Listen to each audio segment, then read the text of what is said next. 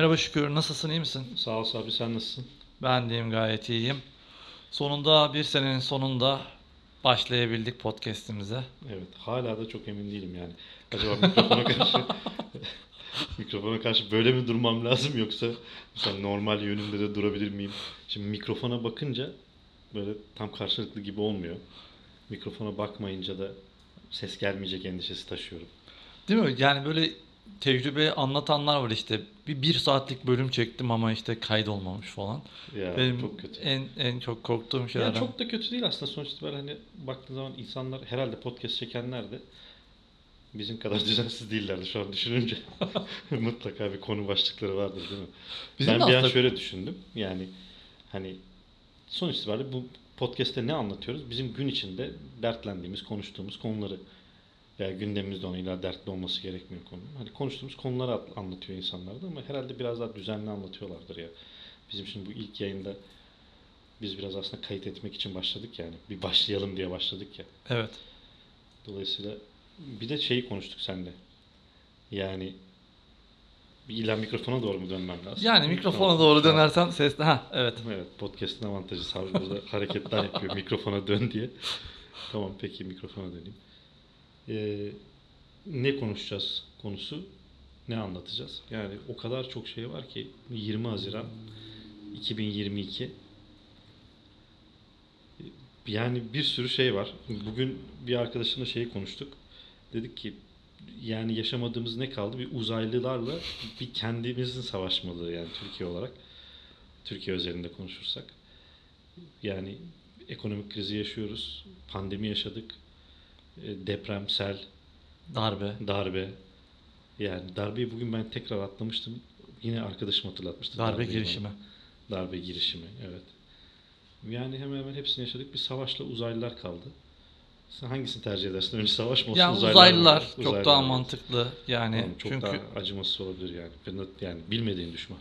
Ya Öyle şimdi düşün. uzaylılar eğer ki bizim beynimizi yani canımızı almadan kontrollerimizi ele geçirirlerse bu çok sıkıntı olur. Yani yaşıyorsun ama nasıl yaşadığını bilmeden yaşıyorsun. Görüyorsun ama müdahale edemiyorsun. Savaş da benzer bir şekilde ama en azından gör yani savaşı hadi görme ihtimalimiz var uzaylıları niyet etsek daha iyi olur sanki. Tamam. Neyse yani, yani inşallah ikisine de denk gelmeyiz diyerek konuyu bağlayalım. Ya işte bugün dediğin gibi hem bugünlerde gündem çok fazla hem e, umutsuzluk yavaş yavaş böyle Gündemi takip ediyor musun? gündemi Twitter üzerinden takip ediyorum. Onda da çoğu yazılımcıları takip ettiğim için aslında günlük güneşlik bir hava varmış gibi bir şey yapıyor. Yazılımcıların bazen e, söyledikleri bazı ufak tefek problemler oluyor. Onun haricinde orada bir sıkıntı yok. Ben Twitter'da moralimi bozan takip ettiğim kişileri çıkarttım. Abi herkes bunu yapıyor galiba. Yani mesela kimse haber okumuyor, haber izlemiyor. Evet. Yani yeteri kadar moral bozucu şeye zaten gün içinde fiziki olarak maruz kaldığı için insanlar gündem okumayı bıraktılar bence. Ben etrafında çok duyuyorum bunu. Ee, hangi kanaldan takip işte senin gibi sadece Twitter'dan bile takip ediyorsa orada da böyle canını sıkan haberleri ignore Kapatıyorum. ediyorlar. Bir de şöyle bir durum var abi. Ben mesela haber kanallarına bakıyorum. Yani internet üzerindeki haber kanallarına. Gazetelere yani haber gazetelerine. Yani şu neden yapılıyor ve yasaklanmıyor gerçekten anlamıyorum. İşte filancası filancasını kesti. Öbürü öbürünü doğradı. İşte vahşet, cinayet bilmem ne. Ya bunun ne gibi bir haber değeri var veya topluma ne gibi bir katkısı var? Yani hani bunlar ilk yapıldığı zaman şöyle bir savunma vardı galiba. İşte bunlar duyurulsun, sessiz kalınmasın. Ama bir şey olduğu yok yani bunlarla ilgili. Yani yıllardır biz bu haberleri okuyoruz ve sadece bu haberleri okuyoruz. Bir de bu haberler yokken daha kaliteli şeyler vardı gibi geliyor bana. Yani Doğru. hani o yayın kuşağını doldurmak için daha ciddi haberler yapılıyordu veya hani ciddi olmasa bile daha spesifik bilgiye dayalı haberler yapılıyordu yani. Şimdi o sayfalar, o saatler eğer bu televizyonsa çok kolay işte bilmem bilmem kim bilmem kim bilmem kimi kesti işte magandası, trafiği bilmem nesi. Böyle acayip acayip haberlerle dolu. Hiçbir içerik yok. Yani okuyorsun ve böyle moralin bozuluyor sadece. Sana kattığı hiçbir bilgi yok, hiçbir içerik yok. Yani o da neden enge- engellenmiyor? Enteresan bir durum. Yani İşte bu hani- clickbait dedikleri olayı da çok fazla yapıyorlar. Tıklaman için bun iki kişi bulundu ama nasıl? Nokta nokta nokta. Diyorsun ki Evet tıklayayım sonra bakıyorsun işte ikisi de canice katledilmiş. Ve diyorsun ki tüküreyim böyle Acaba habere. şöyle bir şey var mı ya? Web'de benim bilgim yok. Mesela bir sitenin bugünkü hitiyle 5 yıl önceki hiti arasındaki şeyi görme ya bu PageRank falan veriyor mu bunu bilmiyorum da. Belki eskiden işte Alexa vardı. Alexa üzerinden şey Alexa da yapılır. kapanıyormuş galiba. Kapanıyordur. Bu Amazon'un Alexa'sı mı kapanıyor? Hmm. Ha, Ya bu bir tane de bir, Alexa kapanıyor ama haberin hangisini okumadım. açıkçası. Amazon'un Alexa'sı kapanıyor olabilir. Bir tane hani page ranking'i veren bir tane eskiden Alexa diye bir şey vardı. Hı hı. Giriyordun işte web siten Evet. kaçıncı sırada. Belki onun üzerinden geçmişe dönük veriyorsa yapabilir de. Gündemi aslında teknolojik gündemi en çok takip etmek için Serdar Kuzuloğlu'nun yayınladığı bülteni sen bana tavsiye etmiştin sanırım. Yo onu tamam takip ediyorum Ama da oraya o- geçmeden şunu demek istiyorum. Mesela X haber kanalının işte şey, şey dedin ya hani e, işte tıklanmak için yapıyorlar bunu. Tam bu ilk zamanlar insanların ilgisini çekiyordu ama bence artık insanlar şöyle bakıyorlar. Hani bulundu ama nasıl bulundu sorusuna yani nasıl bulunduysa bulundu artık. Yani. Yani kaybolması bile bizim için yeterli kadar, yeteri kadar üzücü. Hani nasıl bulunduğuyla da ilgilenmiyoruz gibi bir durum oluşuyor gibi geliyor bana. Ee, yani bunun başlıca nedeni bence artık insanların zaten yeteri kadar can sıkıcı şeye maruz kalmaları. Onun dışında da hani bu can sıkıntısından kurtulmak için de insanların vaktini daha iyi değerlendirme çabası hı. içinde olması. Yani ben bunu okumaktansa işte gideyim bir şey faydalı bir şey okuyayım veya faydalı bir şey yapayım ki bu can sıkıcı durumlardan bir çıkış yolu. Ama şimdi şunu Buyurun. söyleyeyim. Şimdi Murat Soner'i takip ediyorum. Ee, YouTube'da Türk dizilerini eleştiren yegane bizim YouTube e, lar- YouTuber'lardan bir tanesi. O da şunu söylüyor. Yani Türkiye'deki dizilerin hepsini eleştiriyorum diyor. Ama diyor Türkiye'de işte e, töre, intikam, vahşet içeren diziler de her sene yapılmaya devam ediyor. Sayısız bir şekilde. İşte karısını aldatan, ondan sonra şiddet uygulayan, ondan sonra töre bir şey yapan bunların hepsini biz eleştiriyoruz. Ama TV kanalları bunları yapmaya devam ediyor. Şimdi bir TV kanalları, haber siteleri bu haberleri yayınlıyorsa demek ki abi tıklanıyor. Demek ki abi izleniyor. Yani biz evet belki biraz daha bilinçli dediğimiz kullanıcı ya da bilinçli insanlarız ama sanırım bir müşterisi var gibi ya. Yani şöyle bir müşterisi elbette var. Sonuçta ana akım medya. Yani şöyle bir durum var. Şimdi Instagram'da veya Twitter'da veya işte ne bileyim TikTok'ta vesaire insanlar daha çok eğlence içerikleri tüketiyorlar. Hı hı. Ee, ve on, onları tüketen nesil, bunlara erişimi olan nesil zaten gidip işte bilmem ne töre cinayeti filmini izlemiyor yani. O diziyi izlemiyor. Ama onu izleyen hala karasal yayını alan Evet. e, Anadolu'da birçok insan var. Bir nedeni bu olabilir. Bir nedeni de şöyle bir körlük olabilir. Yani zaten kimse farklı bir şey yapmadığı için yani herkesin izlenme oranları birbirine yakın ve bu izleniyor gibi düşünüyor da olabilir. Yani hani kimse farklı bir yayın yapmıyor. Dolayısıyla olan yayınlarda olduğu kadar izleniyor işte. Ee, öyle bir derdi de yok kimsenin galiba. Hani İşte olsaydı- farklı dediğimiz işte gibi yayınlandı.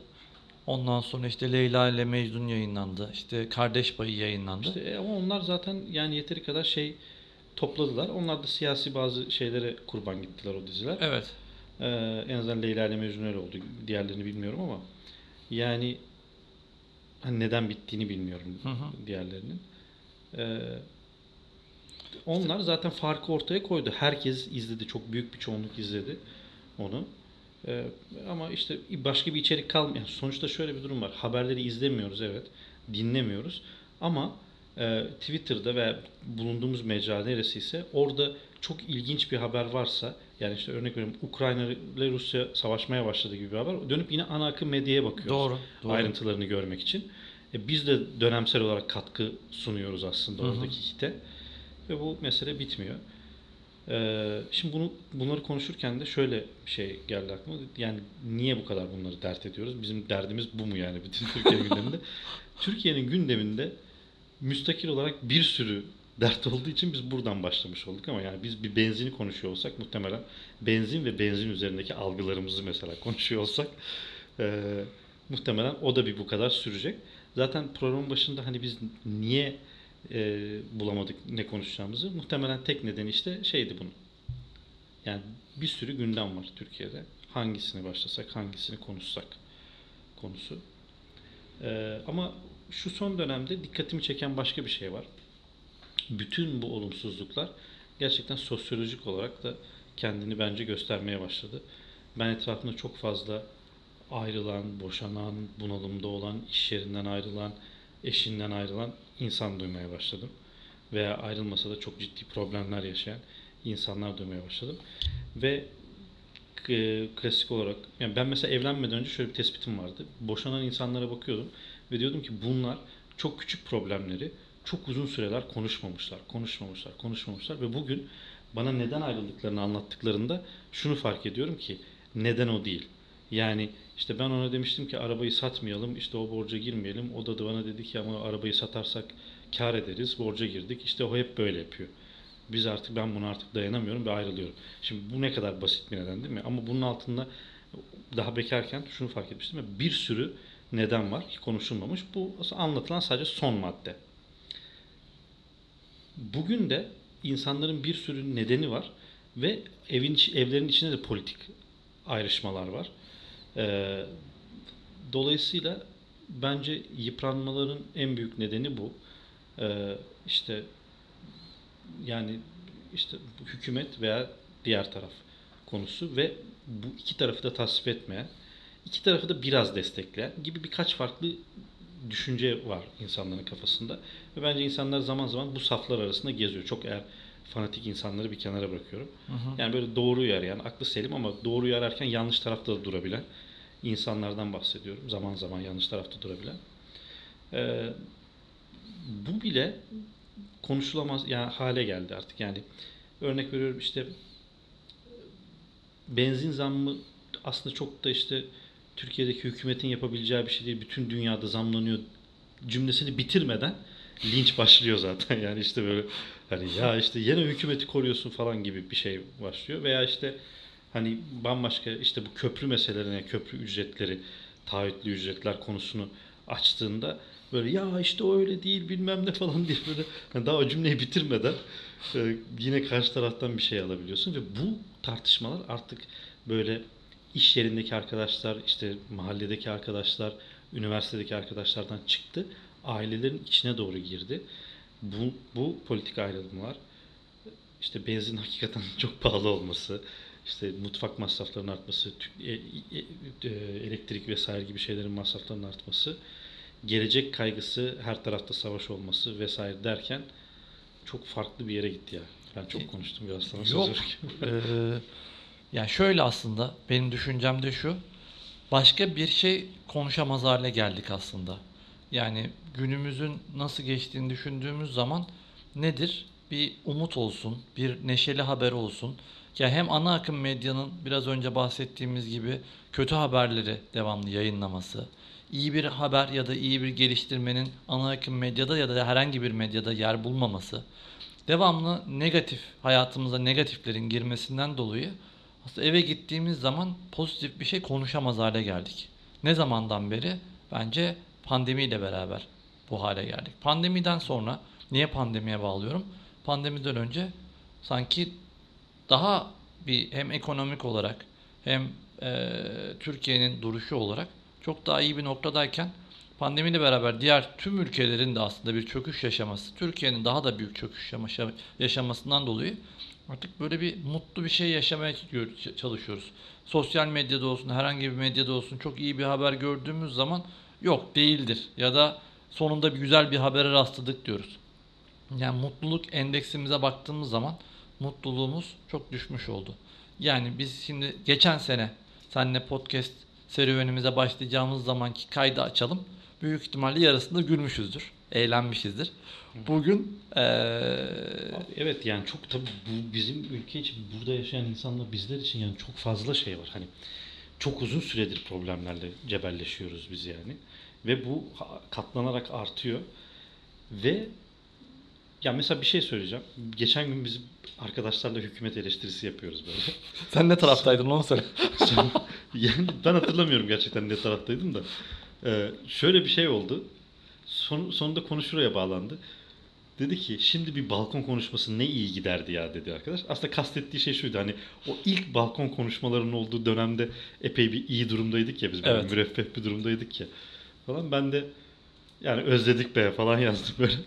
Şimdi mesela bunu bile söylerken böyle hemen aklımdan şey geçiyor. Ya bu, bunu yayınlarsak eğer biz bu podcast kaydını işte böyle insanlar burasını kapatır mı yani? Çünkü o haldeyiz yani. Hani Devam, devamında ne gelecek? Ve hemen etiketlenir miyiz işte hükümet yanlısı falan diye bu şey. Ha bu arada bir hükümet yanlısı da olabilir birileri yani böyle hani genelin Etiketleme aksine de- etiketleme. Evet yani çünkü şöyle podcast, sosyal medya vesaire hani hakikaten e, yani bu troll her iki tarafın trollerin de çıktığında hani bunları böyle açıkça konuşabilen çok az insan var. Yani evet yani hükümeti destekleyebilirsin ama yani körü körüne hükümeti desteklememelisin. Muhalefeti destekleyebilirsin ama körü körüne desteklemeyebilirsin. Desteklememek gerekiyor. Hani bizim bir arkadaşın dan duyduğum bir şeydi. Çok hoşuma gitti. Zaten çok da kullanıyorum artık böyle. Yani yani bu adamlar peygamber değil. Bu adamlar için söylemedi ama başka bir şey için söylemişti. Ama ben şimdi onu bu siyasi konular için yani hani hükümettekiler peygamber değil, muhalefettekiler de peygamberdir. Hani biz peygamberlere böyle bir şey atıfta bulunuyoruz yani onlar kusursuz gibi ki onlar da kusursuz değil aslında bizim inancımıza göre, din İslam inancına göre. Yani dolayısıyla hani kusursuz olmayan insanlarda biz böyle bir kusursuzluk bekliyoruz. Ee, ve öyle savunmaya gidiyoruz. Halbuki hani onları eğrileri doğru, doğrularıyla kabul etsek çok daha iyi olacak hepimiz için. İşte buraya nereden geldim? Şuradan geldim. Hani konuşurken bile çok seçiyoruz şeylerimizi. Yani o kadar sirayet etmiş durumda ki bu politik baskı. Bunun yanında işte bu ekonomik problemler vesaireler, darbe atlattık, depremler oldu, seller oldu falan. Yani bugün müstakil olarak biz sadece bütün dünyayla beraber bir ekonomik kriz yaşasaydık bence bu kadar etkilenmezdik ama biz öncesinde de çok şey yaşadık. Yani. Evet. Evet, bayağı sorunları dile getirdik. Hepsini getirdik. Evet. Dün e, şimdi Zehra Hanım blog yazmaya başladı. Hı. Ondan sonra geziyle alakalı, gez, gezdiğimiz yerlerle alakalı blog yazıyor. O da işte ilk blog yazısı da işte bizim Türk Hava Yolları'nın Dataton'undan kazandığımız Bali seyahatiyle alakalı bir e, blog yazısı yazıyordu. Ben de saklamayı seviyorum. Gittiğim yerlerdeki bütün fişleri saklıyorum ki sonradan acaba nerede ne yemişiz, kaç paraya yemişiz diye şey yapıyorum. Onların e, böyle elleşlerken bir de işte şey yaparken e, böyle onu düzenli bir şekilde verirken o zaman bozdurduğum yani dolar TL'yi dolar yaptığım fişleri ve yemek yediğimiz yerlerdeki fişleri gördüm. Abi dedim bedavaya yaşıyormuşuz yani. Ama işte o zaman da öyle gelmiyordu. Bir öyle bir durum var. Bir de abi yani her zaman geçmişe baktığında evet. e, iyi görüyoruz biz yani. Hakikaten yani bu sadece ekonomik meselelerle ilgili değil yani. Bence insan zihninin bir mucizesi bu yani. Hı hı. Hani kötü şeyleri o gün yaşadığımız gibi kadar derin bir kötülükle Evet. anamıyoruz ama iyi şeyleri o gün yaşamış kadar neredeyse e, aynı heyecanı hissediyoruz. E, ama tabii burada bir realite var yani rakamsal bir gerçeklik de var. Onu da inkar etmiyorum. Yani evet ama o günlerde de bir de şöyle bir durum var. O günlerde de çok memnun değildik hayatımızda. Değildik.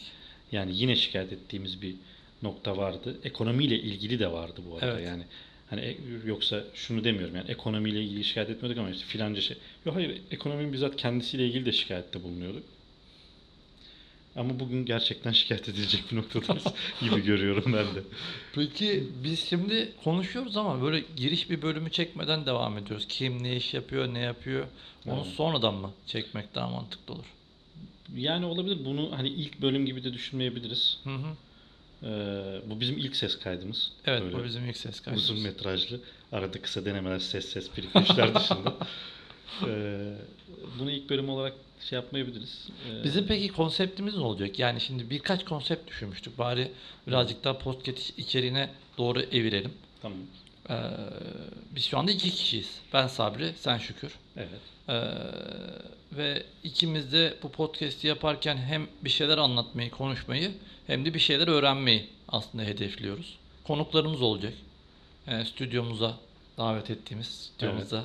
Ee, bu stüdyoya davet ettiğimiz kişiler farklı yetkinliklerde, farklı etkinliklerde olan insanlar olacak. Ve onlara aslında biz hem mesleklerini öğreneceğiz, hem yaptıklarını öğreneceğiz. Bir aslında bir konseptimiz o olacak. Yani biz bilmeyenler olarak bir kişinin ne iş yaptığını öğrenmiş olacağız. ve garip garip sorular sorarak ilerleyeceğiz. Bir Evet. farklı bir konseptimizde gündemi konuşacağız bugünkü gibi. Hı. Aslında fikirlerimizi böyle fikir defteri gibi bir fikir defterimiz olacak. Ve böyle böyle çeşit çeşit bölümler yapacağız. Geçen Evet. bir mesela bir profille karşılaştım. Daha doğrusu tanıdığım bir insanın kariyer değişikliğini gördüm. Davet ettim podcast'te. Sana sormadan davet ettim ama. Şöyle Abdullah diye TRT'de beraber çalıştığımız bir arkadaş. Evet ben tanıştım galiba Abdullah. İngiltere'ye gitmemiş miydi Abdullah? Yok. O değil miydi?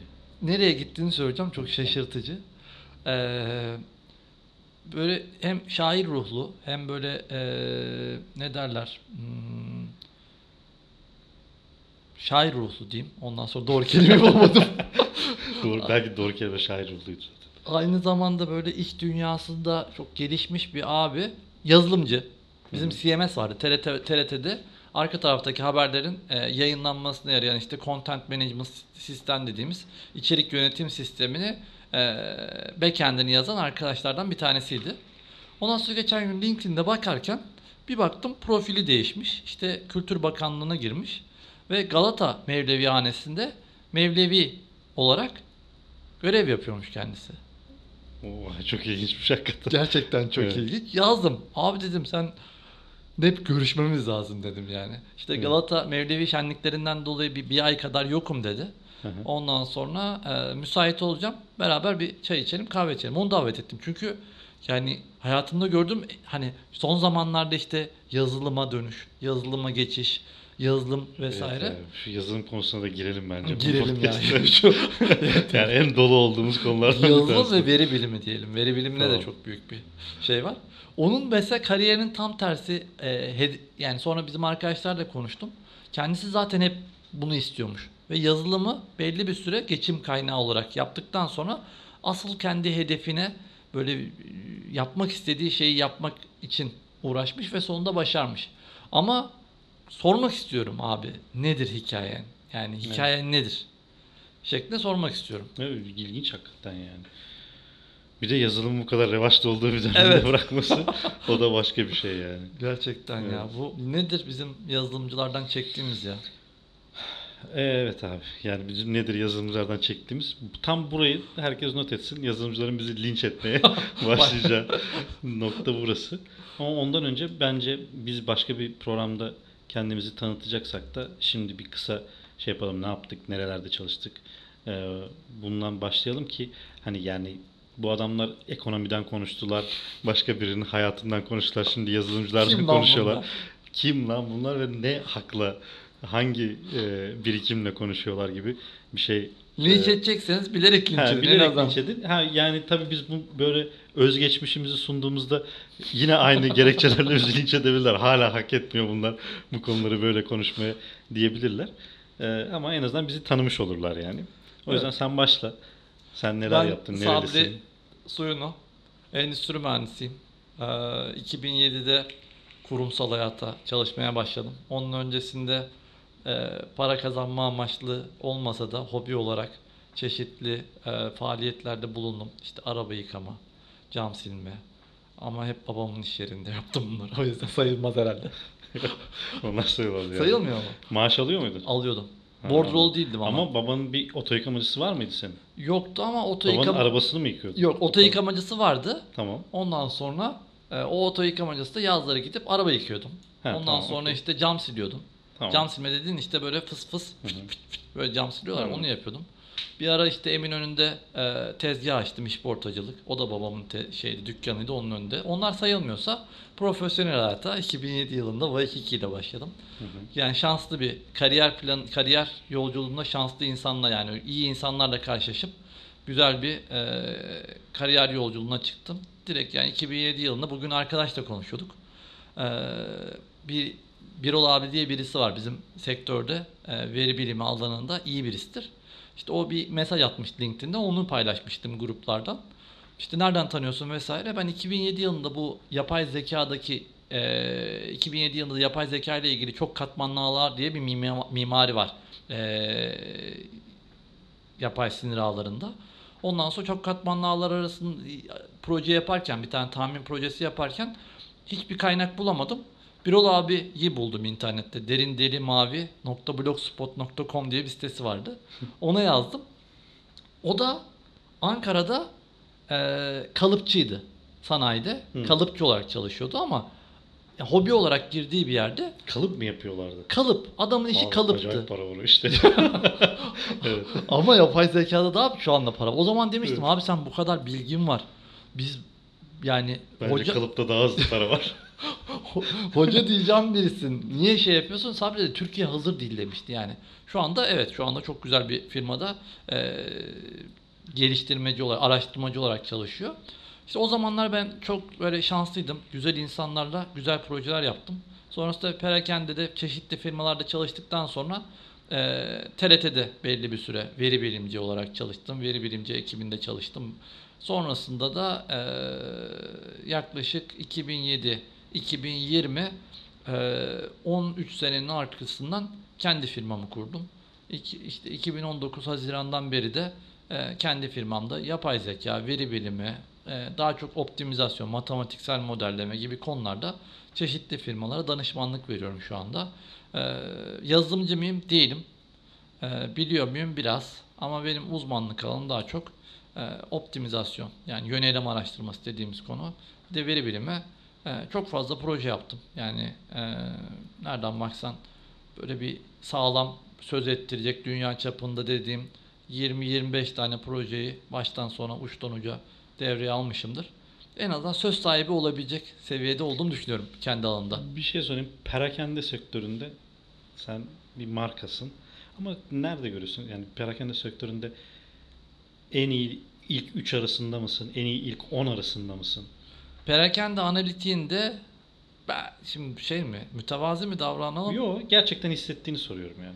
Perakende analitiği dediğimiz konuda ilk üçteyim. Hı hı. Ee, Biraz daha sıkıştırırsam ilk üçün neresindesin? Kendini ilk bir üçün- numarada hissediyor musun? bir numarada hissediyor muyum? Şimdi e-ticaret olayı var bir de geleneksel perakende dediğimiz olay var. Hı hı. Şimdi Nerede kendini bir numara hissediyorsun onu söyle. Ya bir numara hissetmiyorum çünkü tanıdığım benden daha iyi olan adamları biliyorum. Yani niye daha iyi? Onu İki da kişi mi söyleyeyim. onlar? Yani iki tane adam var ki benden kat kat daha iyiler. Niye Tamam. daha iyiler? Çünkü şimdi şöyle bir şey var abi. Ben işte Wake2'de, ondan sonra Koton'da, Defacto'da bu sistemleri geliştirdim, geliştiriyorum. Ama adamlar bütün şirketlere uyum sağlayacak ürün geliştirmişler ve bu ürünü piyasaya çıkartmışlar. Şimdi baktığın zaman ben diyelim ki yazdığım, ekiple beraber yazdığımız o projeyi Wake2'ye daha çok katma değer üreten bir proje olabilir. Diyelim ki işte mağazalara ürün sevkiyat algoritması diyelim.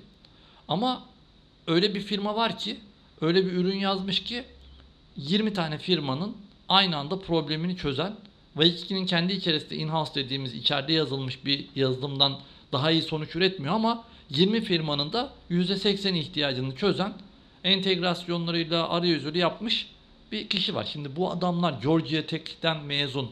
Bir tanesi işte UCLA'den mezun dediğimiz böyle Duke Üniversitesi'nde profesörlük yapan adamlardan bahsediyoruz. Ben şimdi o adamlardan daha iyiyim diyemem. O ikisi bence bir numaraysa, bir iki ise ben üç diyebilir miyim bilmiyorum. Anladım, Sen- süper.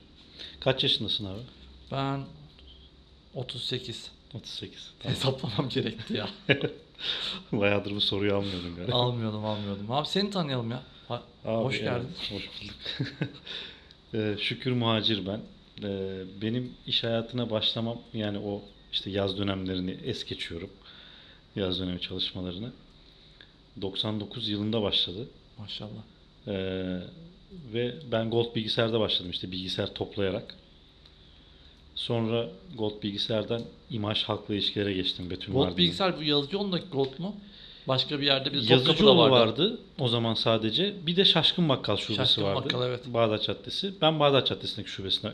Daha doğrusu Kadıköy'de başladım. Aha. Ama bir ay Kadıköy'de PC toplama ile ilgili eğitim aldıktan sonra Şaşkın Bakkal'a geçtim. Ve Şaşkın Bakkal'da PC toplamaya başladım. Sonra orada PC toplarken işte Windows kurulumları vesaire falan derken yazıcı tanıtma bilmem ne öyle öğrendim. Aslında ondan öncesinde de benim bilgisayarım vardı. Ee, yine bilgisayar kullanmayı biliyordum ama hani bu toplama, tanıtma vesaire işlerini oralarda öğrendim. Erken başlamışsın o işlere. Ee, evet çok aslında erken başladım. Sonra imaj halkla ilişkilere bilgi işlem sorumlusu olarak başladım. Ee, sonra bir Makedonya'ya gittim. Makedonya'da cep telefonu tamircisi olarak çalıştım. Makedonya nereden çıktı? Ha ben? Makedonyalıyım. Evet. Yani ben Makedonya doğumluyum. Ee, o dönem e, bizim bir akrabamız Makedonya'da bir cep telefonu tamircisi, yani cep telefonu satış ve tamir dükkanı açmıştı. Ee, benim de bir bilgim yok ama hani o dönemler öyleydi dünya. Ya sen bilgisayarı biliyorsun, bunun da eğitimini alırsın ve yaparsın diye girdiğimiz bir yoldu. Ki yani yaptığımız şey şuydu aslında. Yani o zamanki cep telefonlarının birkaç zaten e, chipseti entegresi vardı. Hani onları değiştiriyorduk arızalandığı zaman. E, ve çalışıyorsa veriyorduk, çalışmıyorsa bu olmuyor falan diyorduk. Bu bazen bizim de yapamadığımız şeyler oluyordu. Yani bizden kaynaklı da bu olmuyor falan deyip geri veriyorduk. E, fakat ben orada çok mutlu olamadım. Ve bir, bir ay, bir buçuk ay gibi bir zaman içinde geri döndüm Türkiye'ye. Geri döndüğümde e, Sabah ATV grubuna başladım. Sabah ATV grubunda belli bir müddet çalıştım. Sonra askere gittim. Askerden geldim. Armador Bilişim diye bir firmada çalıştım ve Linux'la orada tanıştım ben aslında. Ee, mesela Sabah ATV'de de Unix sistemler vardı böyle çok merak ediyordum ama sokmuyorlardı beni oraya. Ve orada helpdesk olarak çalışıyordum. Basın kartın var mıydı sorusu Yok, gelmişti. yoktu. Tamam. Basın kartım. Ünlü Ee, sarı kart yoktu. Tamam. Evet, yani o çünkü bambaşka bir mesele. Ee, Armador Bilişim'de Linux'la tanıştım. Ee, orada çok kıymetli adamlarla da tanıştım. Hepsiyle de hemen hemen görüşüyorum. Ee, izini kaybetmediklerim dışında. Sonra e, Armador'dan sonra e, Infotron diye bir firmada çalıştım. Infotron'da Infotron'da e, şu işi yapıyordu. Onlar e, savunma sanayi sektörüne simülatör hazırlıyorlardı. O simülatörlerde Linux sunucuda çalışıyordu. Real time Linux. Ben de o sunuculardan sorumluydum orada. Sonra e, bir üniversitede işe başladım. E, üniversitenin ilk personeli, bilgi işlem personeli olarak başladım. Sonra orada bir ekip kurduk, altyapı kurduk falan böyle. E, orada 7 yıl çalıştım ben. Sonra oradan çıktım. Tekrar bir entegratör firmaya gittim. Engitek'e. Ee, orada iki yıla yakın kadar çalıştım. En son Basketbol Federasyonu'da çalışıyorum şu anda. Ee, bir de kendime ait bir yazılım firmam var. Ee, ve can alıcı nokta işte yazılımcılardan neden dertliyiz de noktasında. Hem yazılım firmam var. Ben şeyi soracağım. Linux'te Hı hı. e, kendini nasıl hissediyorsun? Abi açıkçası şu anda e, kendimi çok iyi hissetmiyorum. O Çünkü- zaman nasıl hissediyordun? Ben Linux'ta çalıştığım dönemlerde gerçekten iyiydim. Yani PC magazine, çipe falan köşe yazıları yazacak kadar eee, ve oradan bana talep gelecek kadar eee, iyiydim. Hatta yanlış hatırlamıyorsam PC magazindeydi. Evde duruyor sayılar. Ya çipteydi. Bir Linux soru cevap köşesi vardı. Yani insanlar dergiye soru gönderiyordu. Ben onlara cevaplıyordum falan. O kadar iyiydim yani falan. Vay Çünkü be. o zaman çok fazla kaynak yoktu Linux'la ilgili. Şimdi bugün Linux'ta veya herhangi bir konuda takıldığın bir şeyde işte Google'a girip soruyorsun ama insanlar o zaman bu soruların cevabını bulacağı insanlar yoktu. Ee, dolayısıyla o zaman o kadar iyiydim.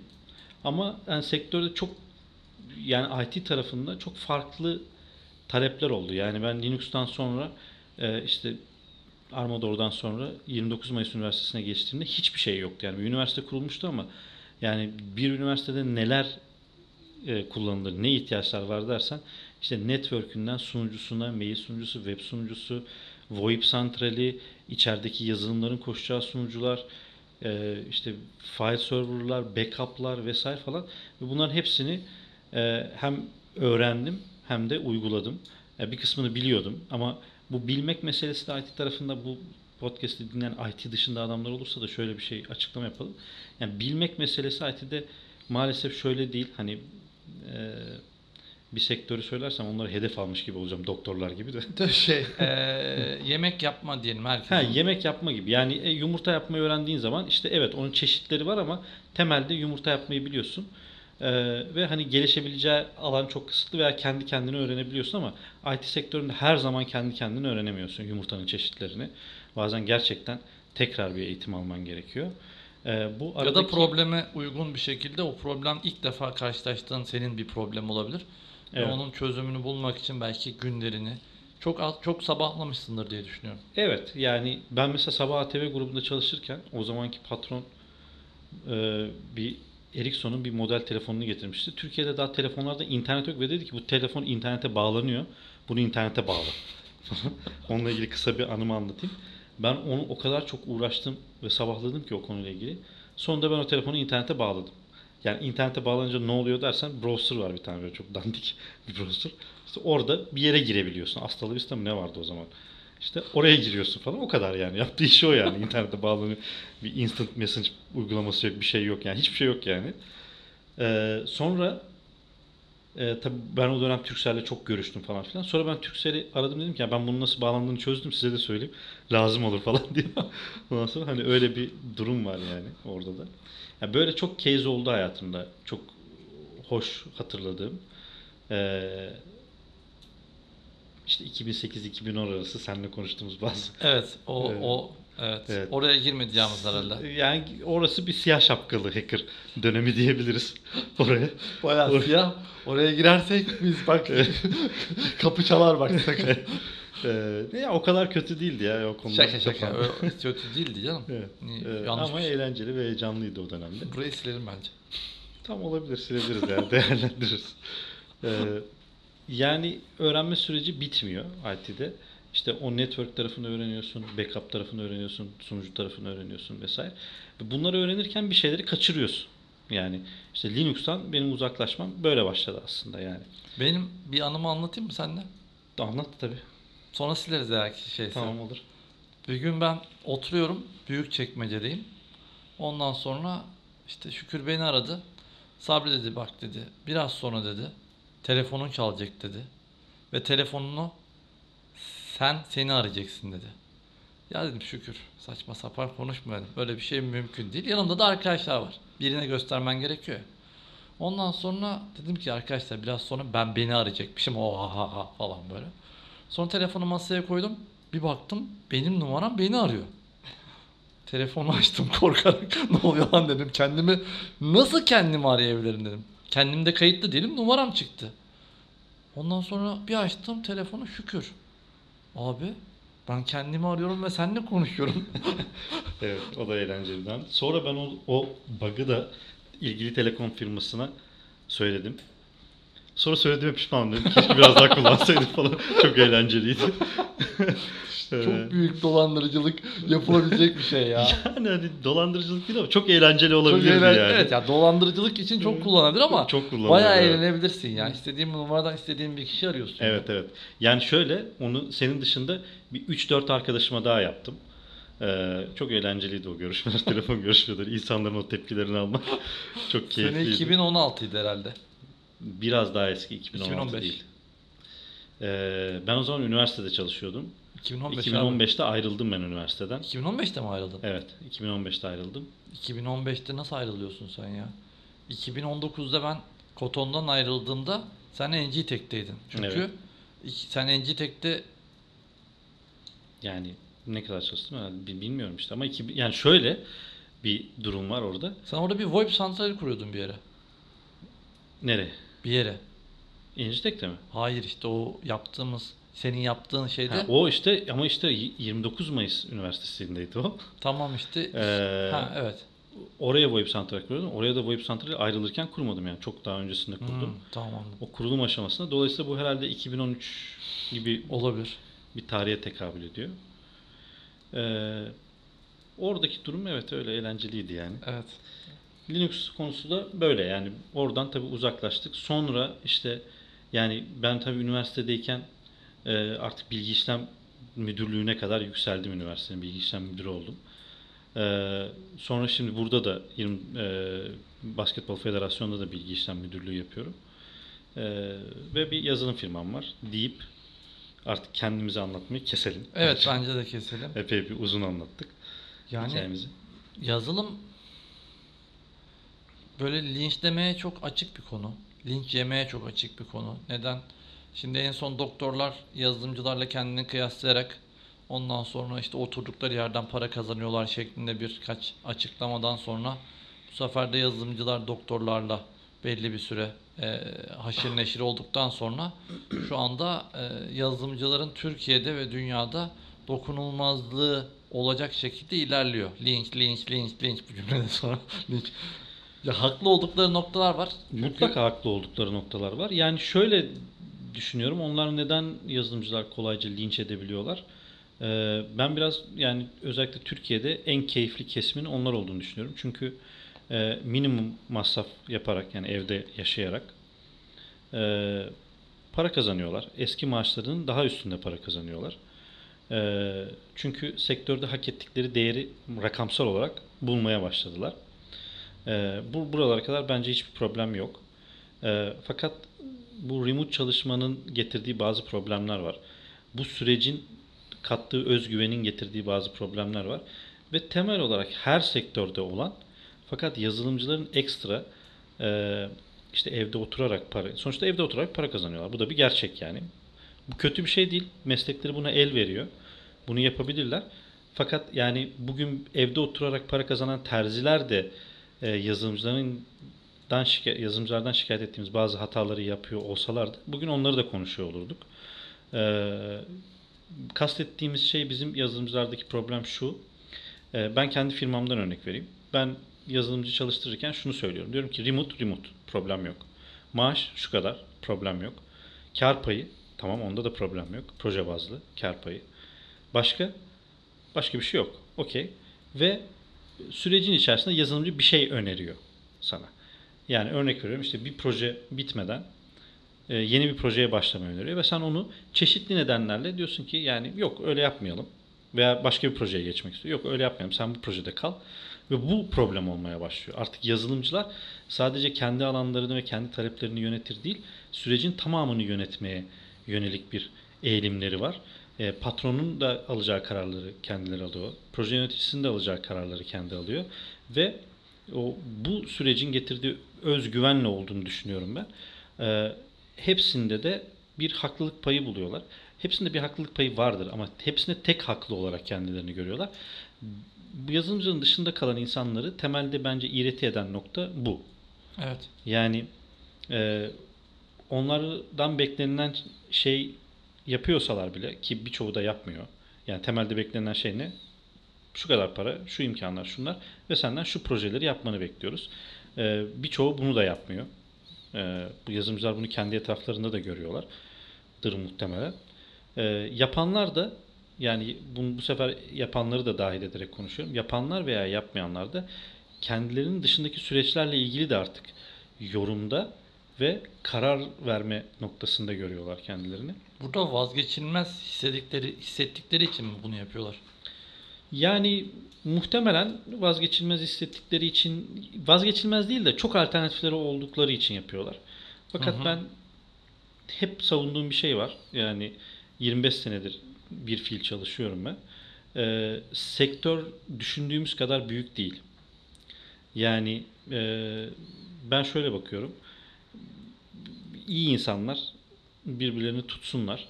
Ama yazılımcılar kötü insanlara denk geldiğinde e ben mesela bir firma sahibi olarak kötü niyetli olsam işte o benden ayrılan yazılımcının firmasını arayabilirim bilmem ne falan. Bunlar tamamıyla çok kötü senaryolar. Bir de şöyle de bir durum olabilir. Yarın yine benim başka bir yerde yönetici olduğum bir firmada göre.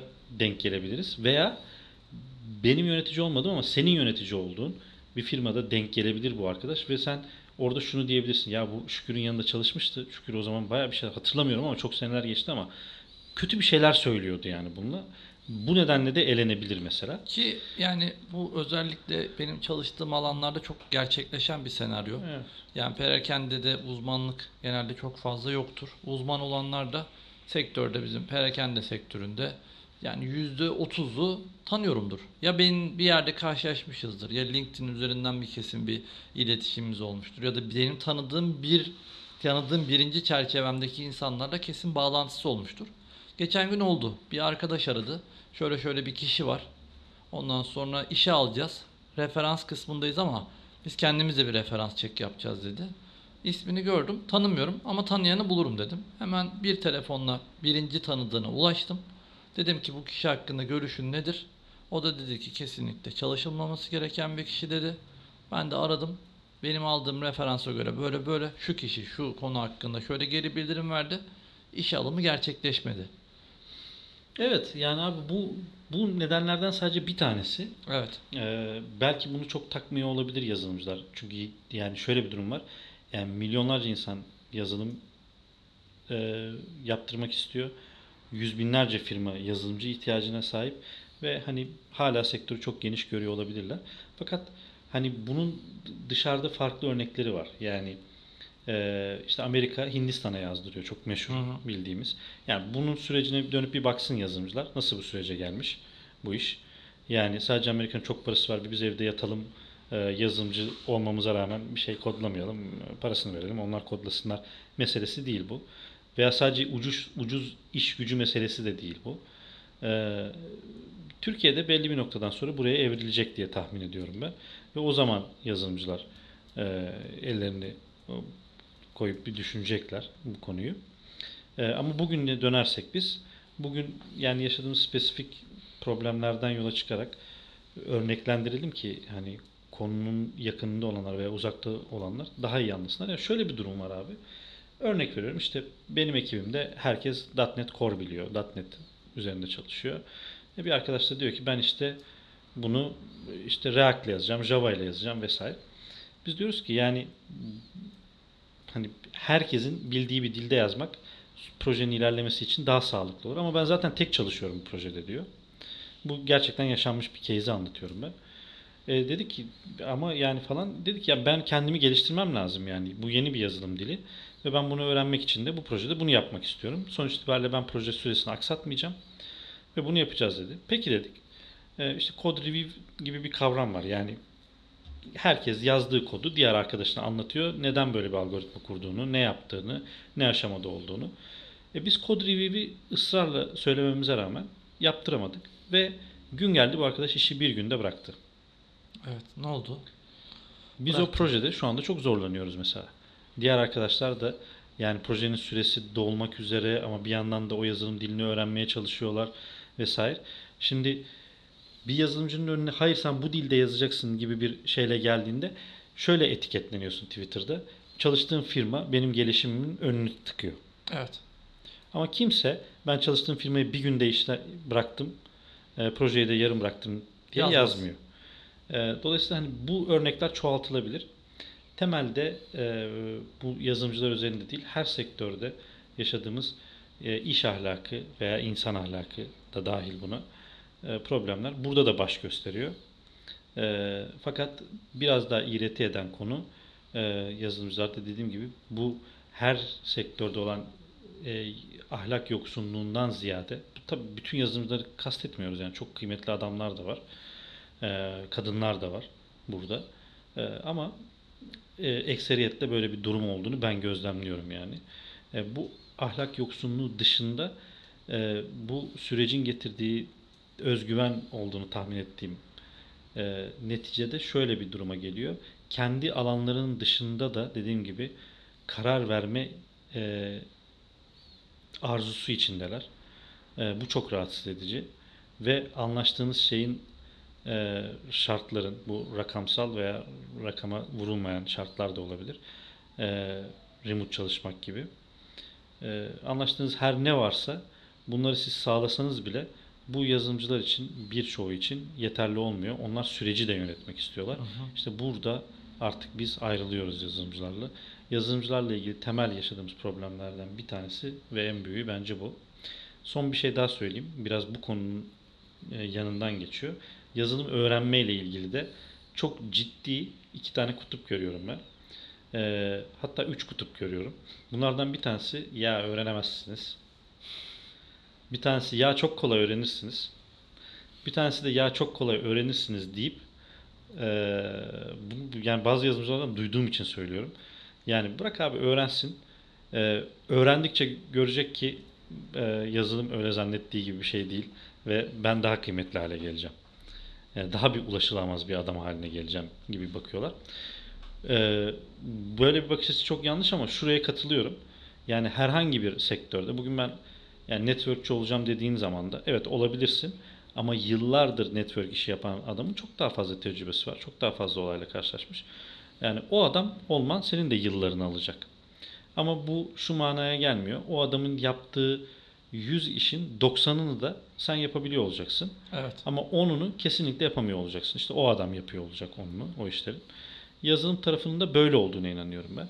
Yani yıllardır bu işin içinde olan insanlar gerçekten o 10 tane spesifik işi sadece onlar yapabiliyor olacak yine. Ee, ama bugün yazılıma başlayan bir adam bence e, bundan bir buçuk sene sonra işte bir frontendçi, 3 sene sonra bir backendçi, 5 sene sonra tecrübeli bir yazılımcı haline gelebilir. Yine o adam daha öndedir ondan. Yine o 90 işi yapabilecek 5 sene sonra hale gelecek. Ee, ama e, bu furyayı da şöyle bir hesap yapması lazım insanların. Gerçekten mesela şunu anlamıyorum ben. Ee, işte adam ne diyelim bir, bir yerde bir yönetici veya işte bir çalışan ve diyor ki yani ben yazılımcıları görüyorum çok rahatlar. Bizim komşunun oğlunu görüyorum işte arkadaşımı görüyorum müthiş yaşıyorlar falan deyip yazılım sektörüne giriyorlar. Şunun hesabını yapmaları lazım. 5 yıl sonra bu sektör evrilecek.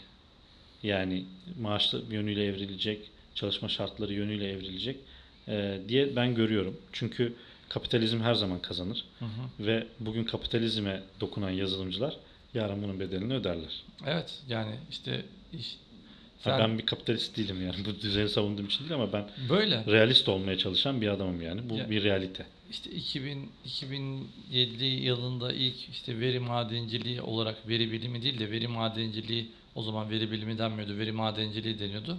O işlerle alakalı işte ilk böyle modellerimizi kurduğumuz zaman devreye aldığımız zaman çok bakir bir alandı Türkiye için. Ben 2015 yılında işte e, Silikon Vadisi'ne gittiğim zaman gördüm ki biz çok doğru zamanda bu işe girmişiz ve deneyimlemişiz.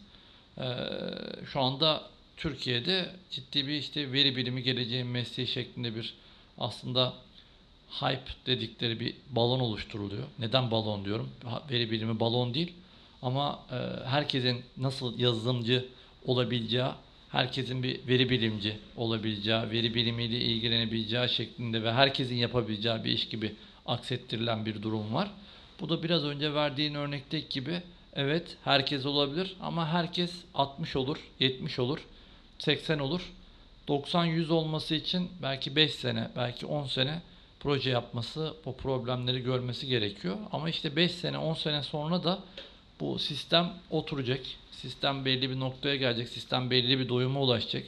Ve ondan sonra aslında normal bir meslek gibi olacak ve bu beklentiyle e, ihtiyaçlar, bu arz ve talebin aslında uyuşmadığını görecek herkes. O zaman e, sıkıntı daha büyük olacak diye düşünüyorum. Evet yani bir de yazılım tarafında e, yani hem yeni başlayanlar için hem de yazılımcıların bu dilden dile koşma meseleleriyle ilgili bir şey Evet. söyleyeyim abi. E, bu yani kendi sürecimden örnek vererek söyleyeyim. Şimdi ben Linux'u iyi bildiğim zamanlarda Linux üzerinde pardon Linux üzerinde devam etseydim sadece Linux üzerinde devam etseydim bugün belki Türkiye'de sayılı Linux kullanan e, ve e, fikrine danışılan adamlardan bir tanesi olabilirdim. Ee, yazılım tarafında da şimdi hemen yazılımcılar şöyle diyecekler. Ya iyi de .NET dediğin şey yerinde kalmıyor ki .NET'çi olmak diye bir şey yok falan. Ya, onları biliyorum yani. Benim kastettiğim şey bambaşka bir şey. Yani eğer bir backendçiyseniz backend'de kalmayı tercih edebilirsiniz. Ve e, backend tarafı geliştikçe siz de kendinizi geliştirerek devam edersiniz. E, mobilciyseniz mobil tarafta, frontendciyseniz frontend tarafta kalmayı tercih edebilirsiniz. Veya şunu yapabilirsiniz. Yani benim böyle bir şeyim yok. Ee, ben hepsinde yani benim yaptığım gibi işte ben network kurabiliyorum, sunucu kurabiliyorum. Backup yazılımlarını biliyorum. Ee, Birçok başka IT tarafı için söylüyorum. Başka yazılımlar Linux biliyorum. Ama e, şöyle bir örnek vereyim. Yani bundan 10 yıl önce e, Linux'a yeni başlamış bir arkadaşıma ben bugün telefon açıp şey diyorum yani. Ya şöyle bir problem var. Bunu biliyor musun? Aa dur ben bağlanayım abi hemen halledeyim falan diyor. Yani benim hiç fikrim olmayan bir problemle ilgili e, destek alıyorum. E, Dolayısıyla hani bu noktaya geliyorsunuz. Bu üzücü bir şey değil. E, ama bu bir tercih meselesi.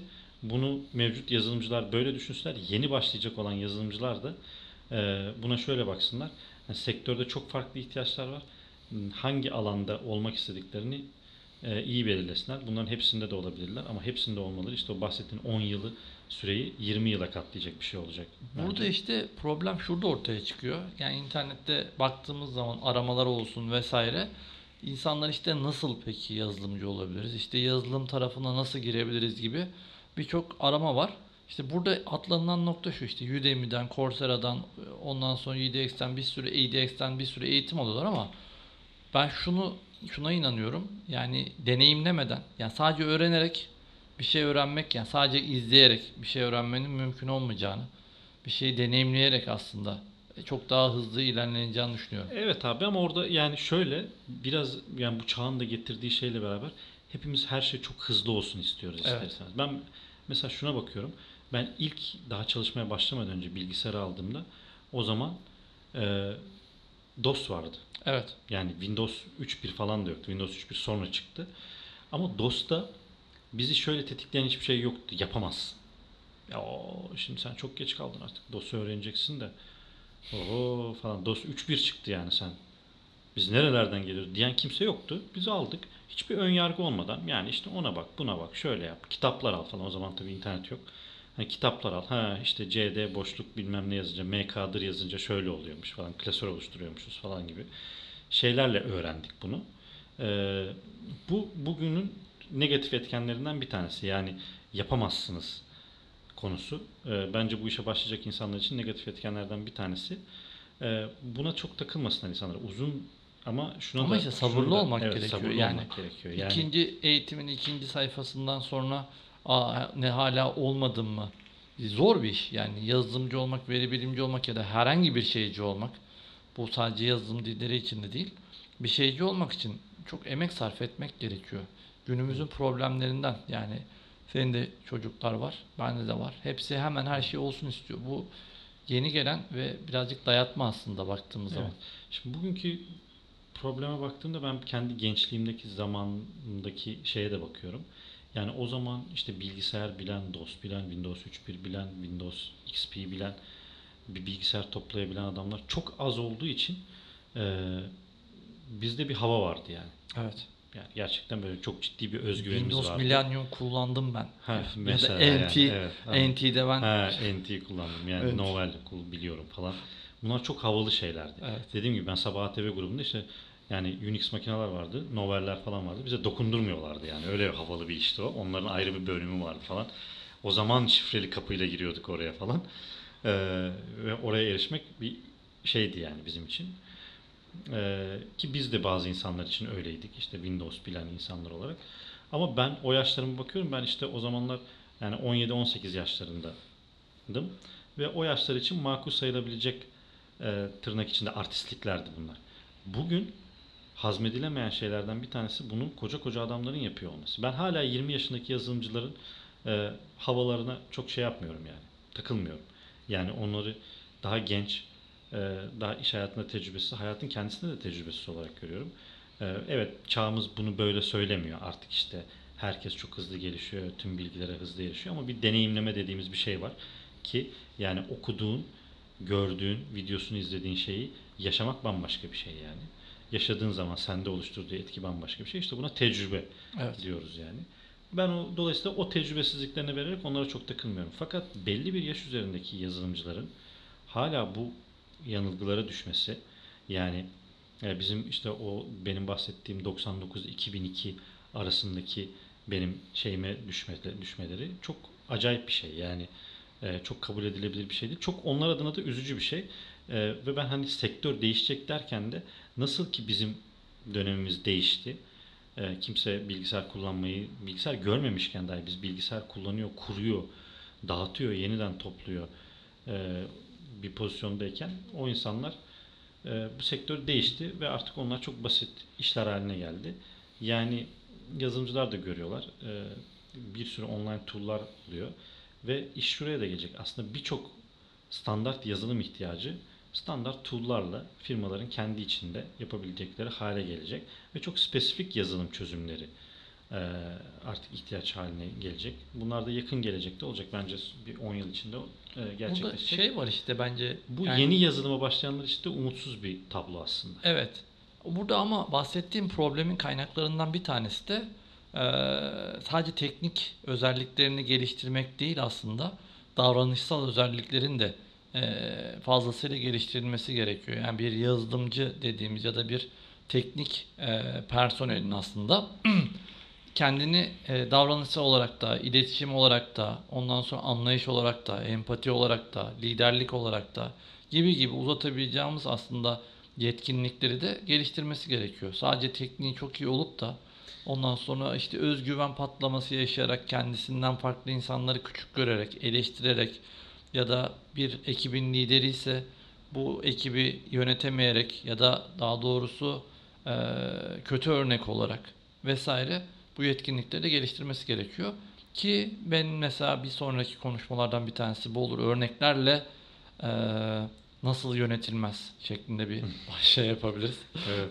Ya orada yönetici bazen gerçekten çok iyi olabiliyor. Biraz önce senin bahsettiğin örneklerdeki gibi çalışan kendini hiç davranışsal olarak geliştirmemiş oluyor. Tecrübesiz oluyor ve kötü bir sonuç ortaya çıkıyor. Bazen eleman çok iyi oluyor. Yöneticinin herhangi bir yönetsel kabiliyeti ve davranışsal olarak yetkinlikleri düşük oluyor. Yine kötü bir şey ortaya çıkıyor. Bunları apayrı bir gündemde konuşabiliriz. Evet. Bu çağ şeyi de bitirdi ya. Usta çırak ilişkisini de bitirdi yani. Ee, o da çok acı bir şey. Yani biraz problemlerin temelinde galiba bu da yatıyor. Yani herkes durduğu yeri çok kıymetli. Hatta en kıymetli yer olarak görüyor. Yani bu yazılımcılar üzerinde söylemiyorum bunu. Hı hı. Ee, bütün sektörler için söylüyorum. Yani bugün e, bir su tesisatçısını çağırdığında da eve ondaki afra tafra da bir başka. Anlatabildim mi? ya? Yazılımcıyı çağırdığında da başka, doktoru çağırdığında da başka. Yani e, gerçekten insana insan olarak kıymet vermek. Yani şöyle de olabilir.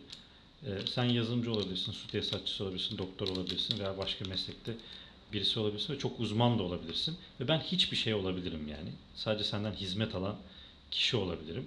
Veya sana parasıyla iş veren kişi olabilirim. E, sonuç itibariyle benim de hayatta başka kazanımlarım var. E, bunun elle tutulur şeyler olması icap etmiyor. Yani e, işte benim bir mesleğim olmayabilir. E, kariyer anlamında bir başarım olmayabilir. Sadece param olabilir. E, bu da bir başarı.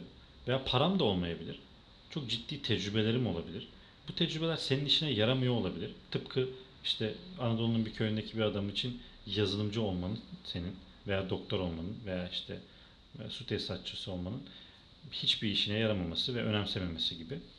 E, buraları biraz atlıyoruz. Yani bu yazılımcılar üzerinden çıkarak söylüyorum. Tüm sektörlerde buraları atlıyoruz. E, biraz da problemlerin temelinde bu yatıyor. Yani gibi geliyor bana. Ne kadar olduk bizim konuşmaya başlayalım? Yani şu anda baktığım zaman bu bir saniye ise eee, 1800 saniye olmuş. Bu da çok oluyor herhalde ya. 1800 bölü 60 30 yok ya. 3 5 saattir konuşuyor olabilir miyiz? Yok, beş saattir konuşuyor olamayız. Yani bu bir saniye ise 1800 saniyedir konuşuyoruz abi. 1800 Tamam, 30 dakikadır konuşuyoruz. Yani. 30 dakika mı? Da 30'dan daha fazladır konuşuyoruz. Saat 9'u çeyrek geçiyor ya. Ha burada yazıyormuş. Evet 1900 saniyedir konuşuyoruz. Okey. Tamam o zaman Bence- ilk program için bence yavaş yavaş toparlayalım. Ee, bizi dinlediğiniz için çok teşekkür ederiz. Çok ama kötü bir çıkış oldu ya. Biraz da canlı olabilirdi bence. Evet, bugünkü programımızın sonuna geldik. Peki. Bir sonraki programda buluşuncaya dek herkes kendine iyi baksın. Yazılımcılar bizi ağız linçleyin. Öyle mi bitirdiniz? Ya öyle de bitirebiliriz. Bir bitirme ve giriş şeylerin antrenmanlarını Bunları da yapacağız. çalışmamız gerekiyor. Çalışmamız gerekiyor. Zaten şimdi jingle yavaş yavaş girmeye başladı. Evet. Herkese hoşçakalın diyoruz. Görüşmek üzere. Görüşmek üzere. Güle güle.